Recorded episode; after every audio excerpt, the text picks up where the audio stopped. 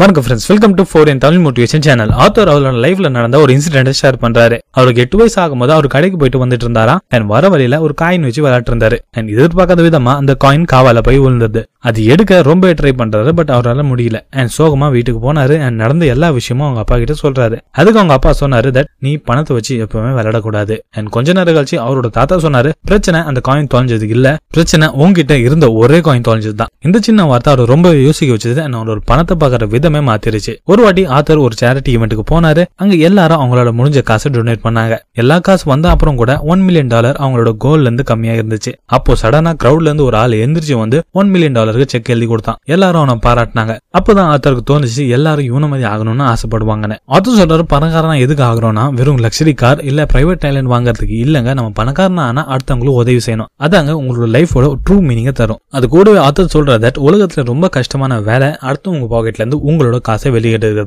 அப்படின்னா என்னோட காசு யார்கிட்ட இருக்கு? ஹூஸ் காட் மை மணி பணக்காரன் ஆகிறதுக்கு இது புரிஞ்சுக்கிறது ரொம்ப அவசியம். இல்லனா நீங்க கடைசி வரைக்கும் அப்படியே இருந்துருவீங்க. நீங்க ரொம்ப பேர் இது சொல்லி கேட்டு இருப்பீங்க தட் நான் ரொம்ப கஷ்டப்படுறேன். பட் எனக்கு காசு வரவே மாட்டுது. அண்ட் இதாங்க பெரிய லூப் ஹோல் நீங்க டிவில எப்பயாச்சும் ஃபெராரி ஒரு லேம்புகினியோட ஆட் பார்த்திருக்கீங்களா? நிச்சயமா பார்த்திருக்க முடியாது. ஏன்னா அவங்க டிவில ஆட் போடுறதே இல்ல. ஏன்னா அவங்களுக்கு இது தெளிவா தெரியும் தட் யார் சும்மா டிவி பாக்குறாங்களோ அவங்களால அந்த காரை அஃபோர்ட் பண்ண முடியாதுன்னு. பணக்காரனா ரொம்ப ஸ்பெசிஃபிக்கா இருப்பான். தட் அவங்க எல்லாருக்கிட்டையும் அவங்களோட ப்ராடக்ட்ஸை விற்க மாட்டாங்க. அவங்களோட டார்கெட்டட் கஸ்டமர் அவங்களுக்கு தெளிவா தெரியும். ஜென்ரலி நம்ம எல்லாரும் வெல்த்தை காசு வச்சு தான் கம்பேர் பண்ணுவோம். இப்போ ஒருத்தன் நிறைய காசு சம்பாரிச்சா அவனுக்கு பணக்காரன்னு சொல்லுவோம். அதுவே கம்மியா சம்பாரிச்சா அவனை ஏழைன்னு சொல்லுவோம். பட் பணத்தை தாண்டி இன்னும் ரெண்டு ஃபேக்டர்ஸ் இருக்கு. அதாங்க மனுஷனோட டூ வெல்த்தை டிஃபைன் பண்ணுது. அதாங்க டைம் அண்ட் மொபிலிட்டி இப்போ இருக்க டிஜிட்டல் வேர்ல்ட்ல வெறும் பணம் இருந்தா அது உங்களை பணக்காரனா மாத்துறது. இல்லங்க பணம் டைம் நினைச்ச நேரத்துல எங்கேயானாலும் போறதுக்கான ஃப்ரீடம் உங்ககிட்ட இருந்தா மட்டும்தான் நீங்க பணக்காரனா ஆகுவீங்க. ஃபார் எக்ஸாம்பிள் ரெண்டு பேர் இருக்காங்க. First Lee second Ethan Lee பெரிய கம்பெனியால வேலை செஞ்சுட்டு இருக்கான். அதுவே ஈத்தன் சொந்தமா ஒரு ஆன்லைன் பிசினஸ் ஸ்டார்ட் பண்ணான். லீ மாசத்துக்கு தொண்ணூறாயிரம் சம்பாதிக்கிறான். அதுவே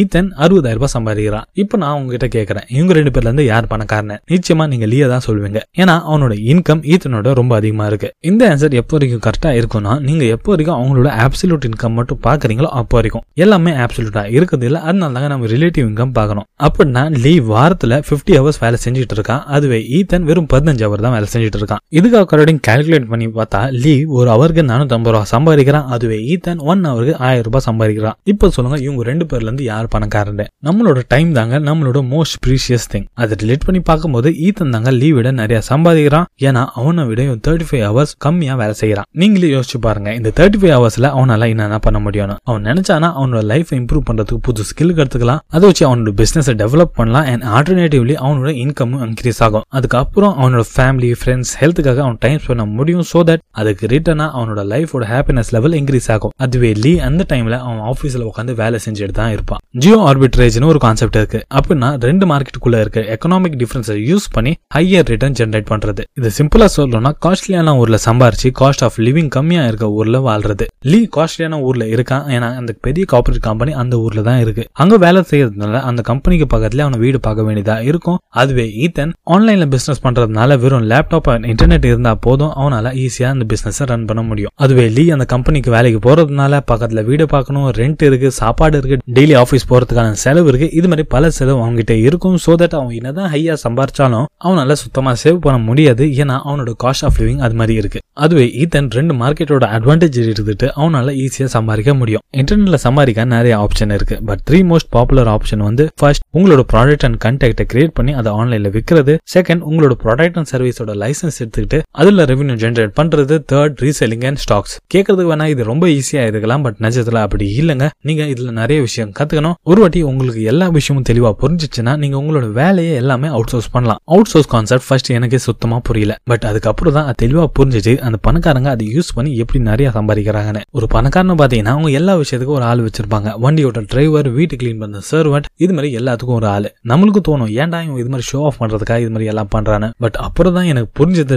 அவங்களோட டைம் சேவ் பண்றதுக்கு தாங்க அவங்க சர்வெண்ட்டை வச்சிருக்காங்க. ஏன்னா அந்த டைம்ல அவங்களோட வேலையை செஞ்சு இவங்களோட சேலரி விட அவங்களால அதிகமான ரெவன்யூ ஜென்ரேட் பண்ண முடியும்னு. ஸோ நீங்களும் உங்களோட டைம் வேஸ்ட் பண்ணாம உங்களால எந்த வேலை முடியுமோ அந்த வேலையை பண்ணுங்க. அண்ட் நீங்க எதுல எக்ஸ்பர்ட்டோ அதுல ஃபோக்கஸ் பண்ணுங்க. அண்ட் மற்ற வேலையெல்லாம் அவுட் சோர்ஸ் பண்ணுங்க. ஒரு வாட்டி ஒரு ஏழை மீனவன் கடலுக்கு மீன் பிடிக்க போனா அண்ட் அவனோட நிலைமை நினைச்சு ரொம்ப புலம்பிட்டு இருந்தான். லைக் என்னோட நேரம் சரியில்லை நான் வாழ்க்கையில ரொம்ப கஷ்டப்படுறேன் எனக்கு எதுவுமே வர மாட்டேதுன்னு சொல்லிட்டு ரொம்ப ஃபீல் பண்ணிட்டு உட்காந்துருந்தான் என்ன மீன் பிடிச்சிட்டு வீட்டுக்கு போனான். அப்பதான் நியூஸ்ல பார்த்தா அந்த ஊர்ல இருக்க பெரிய பணக்காரன் உனக்கு சமன் லாஸ் ஆகி அவன் தெருக்கு வந்துட்டானா? இது கேட்டையும் ரொம்ப சந்தோஷமா ஆனா. அவன் சொன்னான் தட் ஒரு ஏழையோட கஷ்டம் இப்போ உனக்கு தெளிவா புரியும்னு. மறுநாள் எதிர்பார்க்காத மாதிரி அந்த பணக்காரன் ஃபேமிலியோட இவன் பக்கத்து வீட்டுக்கு ஷிஃப்ட் ஆயிட்டானா. சோ வேற வழி இல்லாம இவனும் மீன் பிடிக்க அவன் கூட போக ஆரம்பிச்சான். ஒரு நாள் ரெண்டு பேருக்கும் நிறைய மீன் கிடைச்சது அண்ட் அது வித்து இவங்க நிறைய காசு ஆக்கினாங்க. அந்த பணக்காரன் அவனுக்கு தேவைப்பட்ட காசு மட்டும் செலவு பண்ணிட்டு மிச்சம் இருக்க காசை சேவ் பண்ண ஆரம்பிச்சான். அதுவே அந்த மீன்காரன் அவனுக்கு நினைச்ச விஷயம் எல்லாமே வாங்கி அவனோட லைஃபை அன்னைக்கு ஃபுல்லா என்ஜாய் பண்ணானா. மறுநாள் ரெண்டு பேரும் மீன் பிடிக்க போனாங்க. பட் அந்த மீன்காரன் தனியா போனான். பட் இந்த பணக்காரன் அவன் சேர்த்து வச்ச காசை வச்சு ரெண்டு ஆளை வேலைக்கு போட்டு அந்த மூணு பேரா இவங்க கடல் கூட போனாங்க.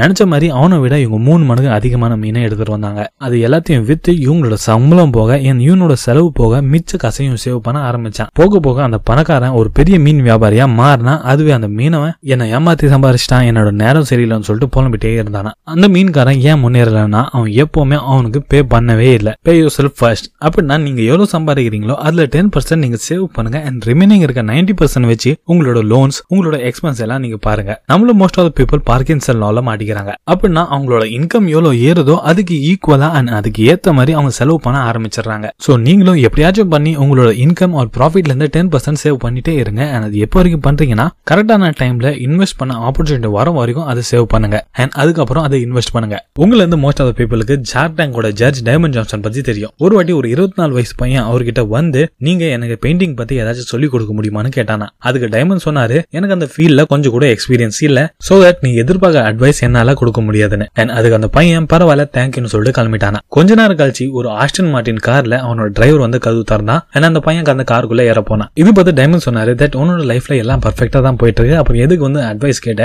அண்ட் இது யாரோட காருன்னு அதுக்கு அந்த பையன் சொன்னா நான் ஒரு ஆர்டிஸ்ட் எனக்கு பெயிண்டிங் தவிர வேற எதுவுமே தெரியாது. என்னோட யூடியூப்ல ஒன் மில்லியன் பிளஸ் ஃபாலோவர்ஸ் இருக்காங்க. நான் எவ்ரி சண்டே ஒரு லைவ் வீடியோ போடுவேன். அண்ட் அதுல வரைஞ்ச பெயிண்டிங்கை டிஷர்ட்ல பிரிண்ட் பண்ணி என்னோட வெப்சைட்ல நான் விற்பேன் ஆயிரம் ரூபாயில இருந்து நாலாயிரம் ரூபாய் வரைக்கும். அதை என்னோட லாயர் ஃபேன்ஸ் வாங்குவாங்க. லாஸ்ட் இயர் நாங்க பத்து கோடி வரைக்கும் பிசினஸ் பண்ணோம். பெயிண்டிங் தாங்க என்னோட ஸ்ட்ரென்த் அது தவிர வேற எதுவுமே எனக்கு தெரியாது. என்னோட ஸ்ட்ரென்த்தை இன்னும் ஸ்ட்ராங் பண்றதுக்கு நான் மக்கள்கிட்ட ஃபீட்பேக் கேட்டுட்டே இருப்பேன். அண்ட் சில இம்ப்ரூவ்மெண்ட் டிப்ஸ் கேட்டுட்டே இருப்பேன். ஸோ தட் அதை அப்ளை பண்ணி என்னோட ஃபீல்ட்ல நான் இன்னும் எக்ஸ்பெக்ட் ஆகலாம்னு சொல்லிட்டு. நம்மளால எல்லா ஃபீல்டும் எக்ஸ்பெக்ட் ஆக முடியாது. இப்போ வேர்ல்ட்ல இருக்க பெரிய பணக்காரனை பாத்தீங்கன்னா அவங்களும் ஏதாச்சும் ஒரு ஃபீல்ட்ல ரொம்ப எக்ஸ்பர்ட்டா இருப்பாங்க. மிடில் கிளாஸ் பீப்புள் டிகிரி இருந்தா பணக்காரன் ஆகலாம்னு நினைச்சிட்டு இருப்பாங்க. அதுவே பணக்காரங்க அந்த ஃபீல்ட்ல ஸ்பெசிஃபைட் நாலேஜ்ல ஃபோக்கஸ் பண்ணுவாங்க. நீங்களே கவனிச்சு இருப்பீங்க நிறைய பணக்காரங்க அவ்வளோ படிச்சிருக்க மாட்டாங்க. பட் அந்த ஃபீல்டில் அவங்க அக்கு வேற ஆணி வேற தெரிஞ்சு வச்சிருப்பாங்க. பணக்காரங்க அவங்களுக்கு ஏதாச்சும் ஒரு ப்ராப்ளம் வந்தால் அவங்க காமன் சென்ஸ் யூஸ் பண்ணி அதை சால்வ் பண்ணுவாங்க. அதே பிஹெச்டி ஹோலர் அதில் தானே வருவாங்க. பணக்காரங்க ப்ராப்ளம் சால்வ் பண்ணி அதை காசாக மாற்றுவாங்க அண்ட் இந்த ப்ராசஸ் தாங்க அவங்க ரிப்பீட் பண்ணிட்டே இருப்பாங்க. எப்போ வரைக்கும் அவங்க பணக்காரனா மாறலையோ. இந்த டீப் ஃபோக்கஸ் தாங்க பணக்காரனை பணக்காரனா மாற்று அண்ட் இதை மிடில் கிளாஸ் லக்குன்னு சொல்லிட்டு இருப்போம். நார்மல் மென்டாலிட்டி பீப்புள் நிறைய படிச்சு நிறைய சம்பாதிக்கலாம்னு நினச்சிட்டு இருப்பாங்க. பட் அதுவே பணக்காரங்க செல்ஃப் ஸ்டடியில் நம்ப போவாங்க.